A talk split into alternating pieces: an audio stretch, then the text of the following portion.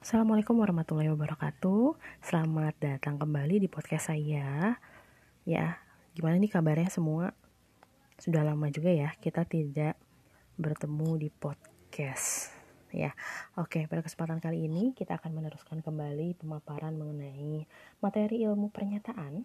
Ya, e, yaitu tentang apa? Selanjutnya ini kita akan berbicara tentang mata. Ya.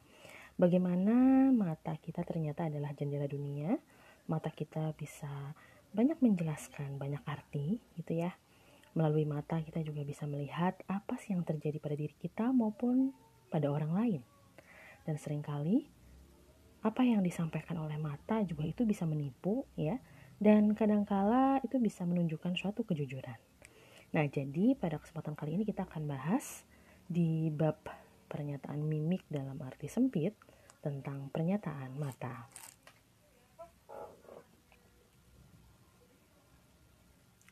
Jadi, kalau kita berbicara tentang pernyataan, ya, pernyataan yang ditemukan pada wajah itu tergantung pada alat indera yang ada di wajah itu. Alat indera apa saja sih yang ada di wajah? Ada mata, hidung, mulut, ya. Itu adalah alat-alat indera yang ada di wajah kita. Dan ternyata alat-alat indera itu bisa menunjukkan suatu pernyataan dari keseluruhan kondisi psikologis yang terjadi pada diri kita. Contohnya, pada suatu kombinasi mimik wajah, ketika kita mulutnya dibuka lebar, matanya terbelalak, ini bisa diartikan sebagai ketakutan atau ketakjuban. Ya, ada lagi nggak arti yang lain ketika kita membuka mulut lebar dan membelalakan mata. Nah, coba kita ingat-ingat lagi. Coba kita uh, foto diri kita. Kita bercermin, ya. Ketika kita membuka mata lebar, membelalakan mata, itu kita lagi merasakan apa sih? Gitu, ya. Nah, ternyata ada banyak gerakan yang sama, tapi ternyata artinya berlainan. Sehingga kita sering kali terjadinya salah mengartikan atau salah interpretasi ya. Nah, jadi ketika kita ingin melihat arti dari ekspresi yang disampaikan, kita harus melihat dulu pernyataannya secara keseluruhan dan kita juga harus lihat pernyataan itu ditampilkan dalam situasi apa. Karena ternyata situasi yang dihadapi itu juga sangat berpengaruh terhadap arti psikologis atau makna dari e, mimik yang kita ekspresikan. Kemudian, setiap keadaan berkisar pada satu situasi psikis dan di dalam situasi itu, individu memerlukan suatu orientasi melalui alat indera dengan cara secepat dan sesempurna mungkin, ya. Jadi tadi seperti yang disampaikan bahwa ternyata keadaan atau situasi itu sangat berpengaruh, ya. Sehingga kita akan bisa melihat yang mana ekspresi dari alat indera yang lebih dominan dan apa artinya. Kemudian selanjutnya di slide yang ketiga kalian bisa melihat bahwa ada beberapa kombinasi pernyataan terutama pernyataan dari mimik wajah yang ternyata bisa menimbulkan satu arti atau satu makna. Yang pertama adalah pernyataan tidak mengerti. Ketika kita merasa tidak mengerti atau melihat orang lain yang tidak mengerti akan sesuatu hal, maka ini akan menunjukkan ekspresi tertentu. Ya, misalnya ketika seseorang ada pada situasi yang baru, situasi asing, ya, tiba-tiba secara tidak sadar uh, dia mengekspresikan wajah dengan misalnya uh, dia menunjukkan bahwa matanya terbelalak, ya, mulutnya dibuka lebar atau bahkan sambil mengeluarkan suara, gitu ya. Hah, misalnya seperti itu, ya. Nah, Ekspresi ini biasanya timbul yang tadi ya dalam situasi asing, kemudian terjadi secara tiba-tiba, secara mendadak, tidak disangka-sangka. Misalnya ketika seseorang menerima pertanyaan dari orang lain dan tiba-tiba pertanyaan itu memberikan pernyataan dengan uh, mata kita gitu ya. Sehingga kita terkaget-kaget. Sehingga orang ini betul-betul menunjukkan bahwa dia tidak mengerti atas apa sih yang disangkakan pada dia atau dia sebetulnya tidak paham dan belum memahami apa sebetulnya yang terjadi pada lingkungannya misalnya gitu ya. Nah, kemudian yang kedua adalah pernyataan yang naif. Naif itu seperti apa? Nah, kalau orang yang naif ini dapat dikatakan bahwa orang di orang tersebut uh, apa? Dia sebetulnya paham gitu ya, tapi kadang-kadang ya dia menyatakan diri tidak paham gitu ya. Kadang-kadang seperti itu dinyatakannya. Sehingga mungkin ekspresinya akan muncul dalam ekspresi keheranan gitu ya bisa jadi sama seperti yang sebelumnya ya membukakan mata membuka mulut lebar-lebar gitu. Padahal di dalam hatinya dia tahu sesuatu. Nah apa bedanya? Kita harus jeli bahwa kedua hal tersebut ada perbedaannya. Ya, nanti kita akan lihat uh, dari mana kita bisa melihat perbedaan antar keduanya setelah kita melihat kombinasi gerakan yang lain gitu ya. Karena tadi kan di awal saya sampaikan bahwa ketika kita ingin mengetahui makna psikologis dari pernyataan tertentu apalagi di wajah ini harus kompleks ya, tidak hanya dari mata saja. Lalu yang terakhir adalah pernyataan tiba-tiba mengerti gitu ya atau kalau misalnya di psikologi itu dinamakan pernyataan insight. Jadi ketika kita tiba-tiba menemukan ide atau kita kita tiba-tiba paham akan sesuatu gitu ya, seperti itu. Nah, misalnya jika kita menerangkan sesuatu pada teman dan setelah beberapa waktu dia baru mengerti. Kita dapat melihat pada mimiknya gitu ya, yaitu wajah yang cerah dan ada senyum yang uh, ditampilkan sambil menghela nafas gitu ya. Jadi itu yang ditampilkan. Nah, Kemudian selanjutnya ternyata ada fungsi lain ya yang bisa nanti kita jadikan kombinasi. Fungsi dari tiga alat indera yang berhubungan dengan bentuk mimik wajah. Yaitu ada mata, hidung, dan mulut. Mata ini pada dasarnya indera yang digunakan untuk menerima segala sesuatu secara optimal ya. Sehingga ketika mata dibuka lebar dan pupilnya ini eh, apa namanya dibesarkan gitu ya, seolah-olah dia menunjukkan minat ya minat. Kemudian eh, dia mau terbuka dia mau menerima informasi gitu. Kemudian membuka mata lebar ini juga memunculkan makna bahwa adanya perasaan yang positif perasaan yang senang ya menerima apa yang didapat. Lalu selanjutnya hidung. Cuping hidung ini juga ternyata menampilkan makna psikologis tertentu. Ada yang cuping hidungnya ini digerak-gerakan dibuka selebar mungkin gitu ya. Eh, apa sih maknanya? Oh jangan-jangan dia sedang mencium aroma tertentu ya. Nah itu juga adalah suatu pernyataan primer dari hidung gitu ya.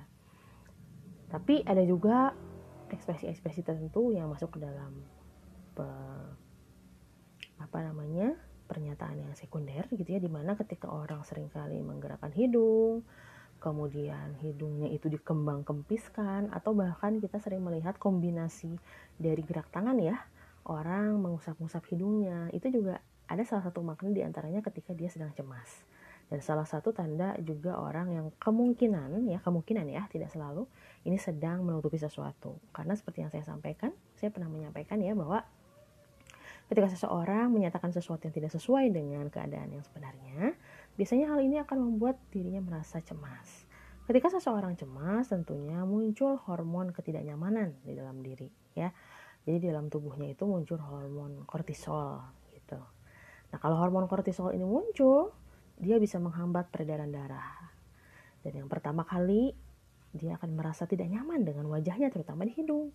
Sehingga kenapa sih tiba-tiba orang yang gak jujur itu sering kali merasa gatal di bagian tubuh tertentu? Itu gatal tuh bukan karena dia gigit nyamuk atau kotor ya tapi memang dalam aliran darahnya itu tersumbat oleh salah satu hormon e, stres yang diproduksi. Sehingga dia otomatis akan mengusap-ngusap memegang ya entah e, menggaruk gitu. Karena memang tidak nyaman di salah satu bagian tubuh tertentu. Dan ini sering kali mudah dilihat ketika orang sering kali mengusap-ngusap, memegang-megang, menggaruk-garuk bagian hidung atau bagian wajah lainnya. Artinya sedang ada sumbatan dalam peredaran darah di mukanya gitu ya. Dari mana munculnya eh, sumbatan itu? Oh ternyata ada hormon ketidaknyamanan, hormon stres oh dia merasa cemas ada apa ada apa dengan situasi itu ada apa dengan pembicaraan yang sedang dia melakukan gitu apakah membuat dia tidak nyaman apakah dia merasa tertekan apakah dia merasa sedih bahkan gitu ya atau dia sedang menutup-nutupi hal-hal yang dia sampaikan. Nah itu bisa jadi pertimbangan ya. Dan selanjutnya adalah mulut. Membuka mulut lebar-lebar dalam menghadapi suatu situasi tertentu ini seolah ingin merasakan uh, apa namanya keterbukaan menerima segala sesuatu menerima hal-hal yang uh, orang lain berikan. Gitu ya dia mau terbuka kemudian uh, dia mau uh, bersikap positif terhadap orang lain juga itu yang sekundernya. Tapi kalau yang primernya seolah-olah uh, seseorang itu ketika membuka mulut lebar itu menunjukkan adanya minat gitu ya. Uh, ketika kita membuka mulut otomatis suplai oksigen yang masuk itu akan semakin baik gitu ya gitu nah selanjutnya selanjutnya ini adalah uh, tingkatan dari ekspresi mata ya. Karena ternyata ketika kita membuka mata menutup mata itu ternyata punya makna-makna psikologis tertentu. Ya, yang pertama adalah maka terbuka lebar teratur. Apabila kita menegur seseorang dengan menunjukkan ekspresi mata gitu ya kemudian kombinasi mimik wajahnya juga terlihat serius dan ini adalah suatu tanda bahwa uh, kita betul-betul minat ya atau betul-betul excited dengan apa yang dia tunjukkan gitu. Ya kalau misalnya kita bertemu dengan seseorang atau misalkan kita udah lama banget nggak ketemu nih sama orang ini sama teman kita tiba-tiba ketika kita ketemu matanya terbelalak gitu ya. Oh dia ternyata excited ketemu kita. Itu adalah mata yang terbuka lebar. Lalu yang kedua mata terbuka penuh pada mata yang terbuka penuh ini, ini tuh mata yang terbukanya itu normal. Kalau tadi mata yang terbuka lebar teratur itu ya dilebar-lebarin gitu, diameter matanya itu di di di apa? dibuka dengan sengaja gitu. Ada pergerakan otot kalau yang tadi. Tapi kalau mata terbuka penuh itu ya mata yang memang e, mengekspresikan sesuatu yang normal saja terjadi gitu. Tidak ada pergerakan otot yang berarti saat dibuka matanya gitu ya. Sehingga uh, kalau misalkan kita nih gitu ya coba sekarang dicoba ya. Kalau misalnya kita lagi buka mata gitu ya tapi normal aja gitu dalam waktu yang lama. Tidak menggunakan otot untuk sengaja dibuka lebar gitu ya. Lama-lama nih bisa bisa kayak ke, mau keluar air mata gitu ya. Karena apa? Ya, pada dasarnya kita kan harus mengedip gitulah gitu ya. Nah, tapi ketika kita tidak berkedip kita akhirnya memancing air mata gitu ya. Karena mungkin matanya tidak tidak bisa uh, apa namanya? Tidak bisa memang tidak bisa terbuka dalam waktu yang lama gitu kan dalam uh, kondisi mata terbuka penuh. Sehingga ketika mata terbuka penuh hmm, ini juga sama ya artinya dia terbuka pada dunia luar tapi excitednya beda. Kalau yang tadi mata terbuka lebar itu sangat excited, sangat tertarik gitu ya, sangat happy gitu ya. Tapi kalau mata terbuka penuh ya kondisi normal gitu. Kemudian selanjutnya adalah uh, kelopak mata yang tertutup ya. Nah, tertutup tidak ada ketegangan ini tentu saja ketika kita apa? Tidur, istirahat, relaksasi gitu ya. Nah, nanti kalau udah bangun lagi hmm, ya normal lagi matanya gitu. Nah, itu adalah kondisi yang primer. Tapi yang untuk kondisi sekunder seperti apa? Dalam rapat misalnya. Ketika udah jenuh banget orang rapat. Atau kalian nih kuliah pakai zoom ya. Udah sejam udah bete ya udah udah bad mood. Tapi tetap kalian harus uh, melihat layar gitu. Karena mungkin dosennya minta on cam gitu ya. Nah, kadang-kadang iya kita itu ada ekspresi atau ada pernyataan menutup mata. Gitu. Nggak ngantuk sih gitu. Tapi kelihatannya kayak orang ngantuk gitu ya. Itu tuh artinya adalah penolakan sebetulnya. Ada rasa tidak nyaman. Gitu. Udah nggak minat. Udah nggak mood.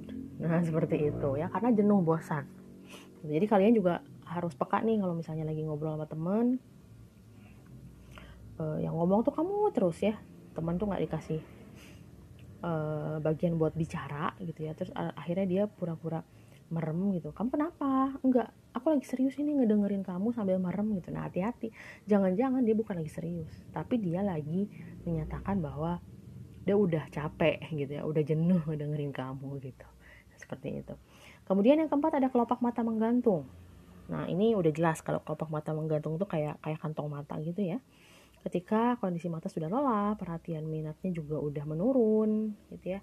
Tapi karena nggak bisa ngomong nggak bisa nutup mata karena mungkin takut nggak sopan atau takut nggak enak perasaan gitu ya sehingga akhirnya kepak mata nih yang menggantung gitu. Oh sengaruh itu ya? Iya gitu. Itu sangat berpengaruh sekali gitu. Karena di di kelopak mata kita juga itu ada syaraf gitu ya ada juga otot nah itu juga sangat berpengaruh sekali dari kondisi psikis yang terjadi Kemudian ketika kelopak mata menggantung ini menetap pada seseorang, maka kita bisa melihat bahwa orang tersebut adalah orang yang uh, sifatnya pasif gitu ya, lebih lebih lambat, uh, mudah kecewa gitu. Selanjutnya adalah mata yang terlindungi. Mata yang terlindungi ini apa sih? Coba dengar baik-baik ya bahwa Mata yang terlindungi ini merupakan ekspresi mata yang terpusat. Apabila mata ditujukan pada suatu objek dan kita tertarik pada objek tertentu, maka mata akan terpaku padanya serta terjadi pengamatan yang teliti gitu ya. Jadi mata yang terlindung itu adalah melindungi fokus mata kita pada satu objek walaupun di situ lagi banyak objek ya. Uh, kita misalkan lagi ngelihat lagi nunggu kedatangan orang lain melalui mot apa ya uh, melalui kendaraan gitu ya. Jadi kita lagi nungguin orang ngejemput kita entah itu pakai motor atau mobil. Sedangkan di pinggir jalan kita melihat banyak sekali motor mobil dan kendaraan-kendaraan lainnya. Maka dengan ekspresi mata terlindung kita akan berusaha e, menyipitkan mata gitu ya. Dengan tujuan apa? Dengan tujuan untuk fokus mencari objek yang kita tuju. Mencari kendaraan dengan detail-detailnya yang akan menjemput kita. Gitu makanya kita kalau misalkan e, misalkan nih kita uh, pesan Gojek ya, order Gojek, Go Ride dengan motor. Yang pertama kali kita lihat di aplikasinya apa misalnya? Plat nomor. Karena apa? Ketika kita nunggu di pinggir jalan, banyak sekali motor yang lalu lalang atau bahkan banyak sekali driver Gojek dengan uh, jaket Gojeknya itu, kita bisa mencari satu yang sesuai dengan pesanan kita. Yaitu melalui apa? Ya melalui plat nomor gitu. dan akhirnya e, mata kita akan fokus kepada apa? Kepada plat nomor dari motor-motor yang lewat di depan kita. Nah itu itu mata yang terlindung ya, contohnya. Lalu untuk contoh yang sekunder adalah misalnya ketika kita sedang merasa bingung karena banyak masalah yang dipikirkan ya. Pernah ngerasa nggak sih atau pernah ngeliat nggak sih diri sendiri atau orang lain gitu ya kalau lagi bingung banyak pikiran kita kayak ngelamun terus kadang-kadang kita jadi menyipit oh tiba-tiba kita e, mata kita disipitkan. Gitu. Atau mata teman kita disipitkan. Ketika kita tanya ada apa? E, enggak aku lagi bingung. Tapi ini lagi berusaha mencari mana sih masalah yang lebih prioritas untuk diselesaikan dulu. Jadi inti masalahnya tuh yang mana? Gitu ya. Karena kadang-kala ketika kita terlalu overwhelmed terlalu kewalahan dengan masalah-masalah yang kita hadapi kita jadi nggak fokus. Dan akhirnya ketika kita sedang memfokuskan diri untuk menyelesaikan masalah yang paling prioritas ya. Ini ditunjukkan dengan mata yang disipitkan. Mata yang disipitkan untuk untuk melindungi gitu untuk memfokuskan. Nah berbeda lagi dengan mata yang disipitkan yang setelahnya ya. Kalau yang ini ini betul-betul melindungi mata dari sesuatu yang tidak kita suka sehingga menyipitkan ini seperti penolakan gitu ya. Nah e, arti primernya adalah terjadi pada saat ada tindakan untuk melindungi mata terhadap sesuatu yang tidak menyenangkan gitu ya. Misalnya banyak debu kita otomatis menyipitkan mata gitu ya. Nggak mungkin nutup mata sih karena misalkan kita lagi nyetir motor gitu nyetir mobil gitu ya. Tapi kita sipitkan gitu agar kita terhindar dari debu-debu yang masuk misalnya. Nah kemudian secara sekundernya ini terjadi sebagai pernyataan tidak senang. Jika kita merasa sakit ini pun terlihat pada mata seakan-akan mata kita diancam ya sakit tuh maksudnya sakit hati ya sakit hati marah dan sebagainya gitu ya Bila mata sebelah saja yang disipitkan, maka ini berfungsi sebagai suatu pemberitahuan, pengertian yang curi-curi. Artinya untuk berhubungan dengan orang agar mendapat pengertian dari orang tersebut. Nah, kemudian selanjutnya adalah kedipan mata. Oh sorry, gerakan koket ya. Koket ini adalah gerakan memicingkan sebelah mata sambil memiringkan sebelah kepala dan tersenyum menantang. Dengan sikap ini, seorang ingin memberitahukan kepada orang lain ya bahwa dia sudah paham apa sih maksudmu ya atau ketika kita tahu bahwa orang itu lagi modus orang itu lagi menjalankan suatu siasat atau orang itu lagi licik banget gitu ya uh, akhirnya kita menyatakan gerakan koket yang tadi ya memicingkan sebelah mata dan memiringkan kepala dengan demikian seseorang akan uh, menunjukkan uh, kepada orang lain gitu ya bahwa dia tahu apa maksudmu seperti itu Lalu selanjutnya adalah kedipan mata. Kedipan mata secara primer ini berarti reaksi tidak senang terhadap suatu gangguan. Kalau ada benda asing mengganggu pada mata, ya, serta membuat mata tidak nyaman, maka untuk menghindarinya kita akan berkedip-kedip. Nah, tapi secara sekunder, kedipan mata itu berarti penghayatan dari keadaan yang tidak menyenangkan. Jika ada pembicaraan dan hubungan pandangan dirasakan menyakitkan, maka akan terlihat mata berkedip-kedip. Jadi nggak nyaman. Kalau kita lagi ngobrol, kemudian lawan bicara kita atau teman kita sering berkedip, coba ya identifikasi lagi, lihat lagi, jangan-jangan dia nggak nyaman nih dengan apa yang kita sampaikan. Atau ketika seseorang sedang menjawab pertanyaan kita, kita nanya sesuatu, dia sering berkedip-kedip, oh jangan-jangan dia terancam nih, nggak nyaman nih dengan pertanyaan kita gitu ya, jadi kita harus lebih peka lagi. Kemudian selanjutnya adalah mata berair. Secara primer, mata berair merupakan reaksi tidak senang terhadap suatu gangguan. Jika mata terangsang suatu benda, maka responnya itu akan mengedip ya kelopak matanya ya, memicingkan dan mengeluarkan air mata dengan tujuan untuk menyingkirkan gangguan atau uh, benda asing itu. Itu secara primer. Secara sekundernya, ternyata mata berair ini menunjukkan satu perasaan tidak berdaya.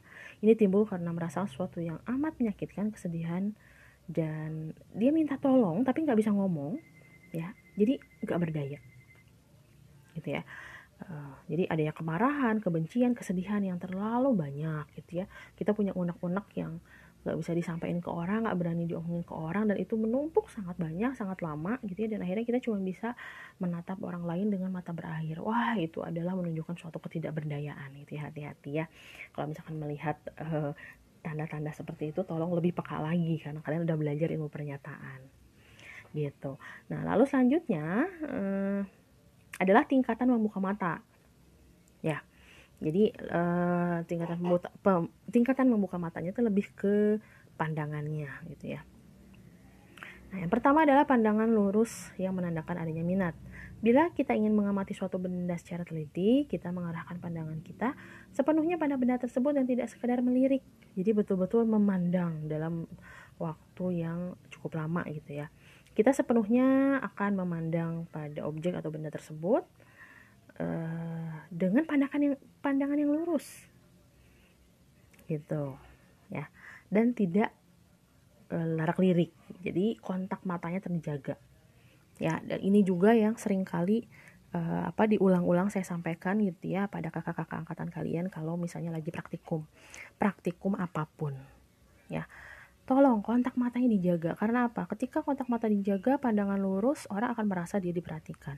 Orang akan merasa dia diterima. Orang akan merasa dia di uh, apa ya diprioritaskan bahkan orang-orang yang insecure ya orang-orang yang sering kali merasa cemas sering kali merasa uh, uh, apa terancam ya ketika kita menunjukkan bahwa mata kita atau pandangan kita lurus itu akan membuat rasa amannya meningkat gitu ya.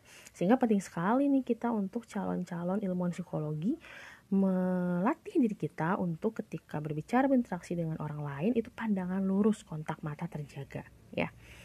Karena apa? Karena coba kita bayangin deh kalau kita ngobrol sama orang ya. Orang itu dengerin omongan kita tapi sambil matanya ke sana kemari pandangannya nggak lurus gitu ya. Kita pasti akan merasa apa? Merasa di reject merasa ditolak ya bahkan merasa nggak diperhatiin nggak dianggap dan itu tidak tidak tidak tidak membuat nyaman dan bahkan bisa memperburuk keadaan terdapat tidak tiga kemungkinan jika terjadi saling memandang antar dua orang ya nah keduanya ini saling memeriksa dan tidak memba uh, tidak membatasi diri. Artinya apa? Artinya bahwa di antara kedua orang itu tidak ada yang disembunyikan ya. Atau artinya di antara kedua orang itu ada rasa saling percaya dan tadi rasa aman di antara keduanya gitu ya. Kemudian pandangan lurus juga di sini ada ada makna yang lain yaitu eh, varian erotik, pandangan lurus dengan mata dilindungi dan pandangan lurus yang mengembara. Serta yang terakhir adalah pandangan uh, yang menyerong ya. Nah, empat ini yang terakhir. Nah, pandangan lurus varian erotik. Pandangan lurus ini ditambah dengan pelebaran pupil secara refleks.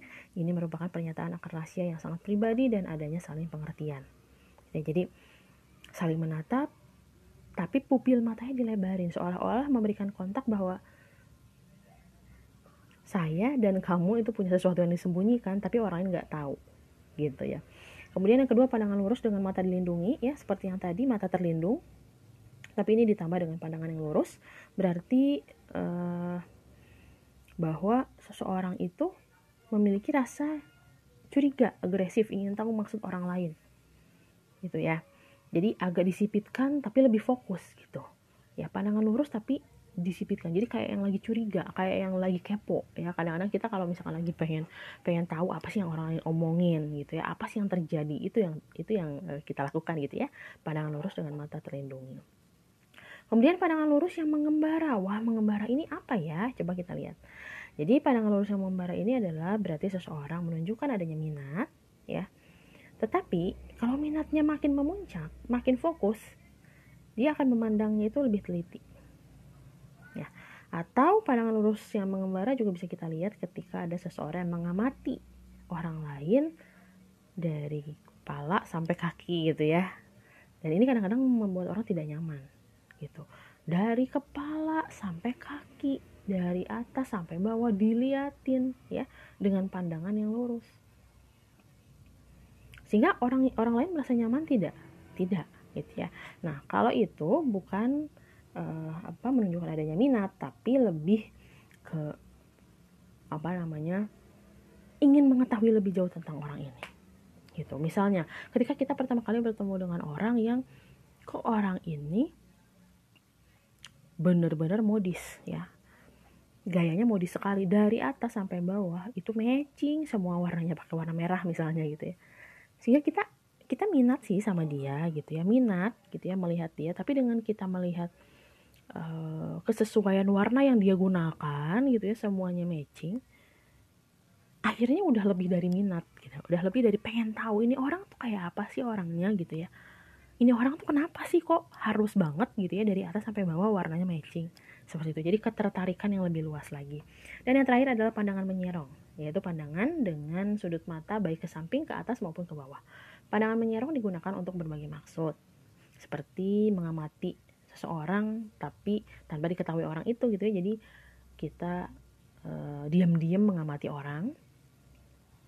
Kemudian uh, ada pembicaraan rahasia gitu ya. Jadi ketika kita ngobrol sama orang tapi orang lainnya lagi nggak boleh tahu gitu ya uh, kemudian pada orang yang merasa malu atau takut gitu ya sehingga dia insecure dan pada orang yang melakukan kesalahan ya, ini juga tadi ya di pembahasan tentang hidung saya sampaikan bahwa ada orang mengaruk-garuk hidung itu salah satu tanda dari orang yang mungkin cemas karena dia tidak jujur atau melakukan kesalahan. Nah, bisa ditambah dengan pernyataan ini ya, pernyataan pandangan menyerong. Gitu. Ketika dia pandangannya nggak bisa dijaga untuk lurus menatap kita karena apa nggak berani gitu.